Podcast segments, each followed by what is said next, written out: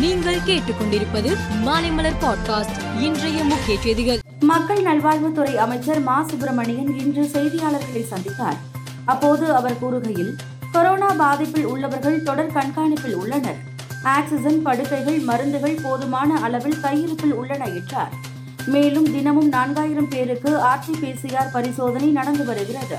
பொது இடங்களில் முகக்கவசம் அணிவது அவசியம். கொரோனா வழிகாட்டுதல்களை பின்பற்றவும் என கூறினார். ஸ்டெர்லைட் போராட்டம் மசோதா குறித்த ஆளுநரின் பேச்சை கண்டித்து வரும் பனிரெண்டாம் தேதி மாலை நான்கு மணிக்கு ஆளுநர் மாளிகை முன்பு ஆர்ப்பாட்டம் நடைபெறும் என மதசார்பற்ற முற்போக்கு கூட்டணி சார்பில் அறிவிக்கப்பட்டுள்ளது.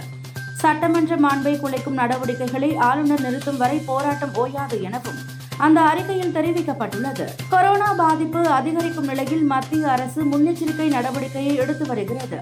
இந்நிலையில் மாநில சுகாதாரத்துறை அமைச்சர்களுடன் மத்திய சுகாதாரத்துறை மந்திரி மன்சுக் மாண்டவியா இன்று காணொலி வாயிலாக ஆலோசனை நடத்தினார். கொரோனா மேலாண்மைக்கான அனைத்தும் தயார் நிலையில் வைத்திருக்க வேண்டும். கொரோனா தொற்று குறித்து தேவையில்லாத அச்சத்தை பரப்பாமல் இருக்க வேண்டும் என அறிவுறுத்தினார். மேற்கு வங்காளம் ஒடிசா பீகார் உள்ளிட்ட மாநிலங்களில் குறுமை சமூக மக்கள் வசிக்கின்றனர்.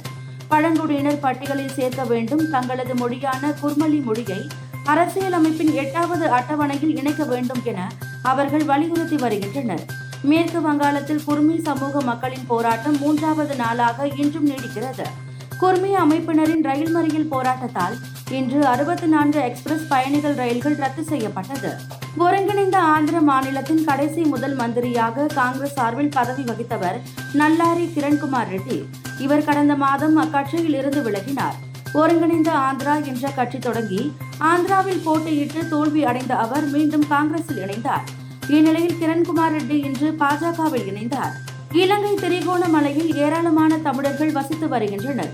இங்குள்ள திருச்சட்டனூர் அருகே விஜிதாபுரம் பகுதியில் சிங்களர்கள் அதிகம் உள்ளனர். இப்பகுதியில் உள்ள கரையின் அருகே ஒப்பந்தத்தை மீறி மீன்பிடித்ததால் இரு தரப்பினருக்கும் இடையே தகராறு ஏற்பட்டது. அப்போது ஏற்பட்ட மோதலில் ஆறு பேர் காயமடைந்தனர். இந்த திடீர் மோதலால் அங்கு பரபரப்பு ஏற்பட்டது. ட்விட்டர் நிறுவனத்தின் நீலப்பறவை லோகோ சில நாட்களுக்கு முன் மாற்றப்பட்டது. ட்விட்டர் லோகோ டாகி காயின் அதாவது ஷிபா இனு லோகோவாக மாற்றப்பட்டது.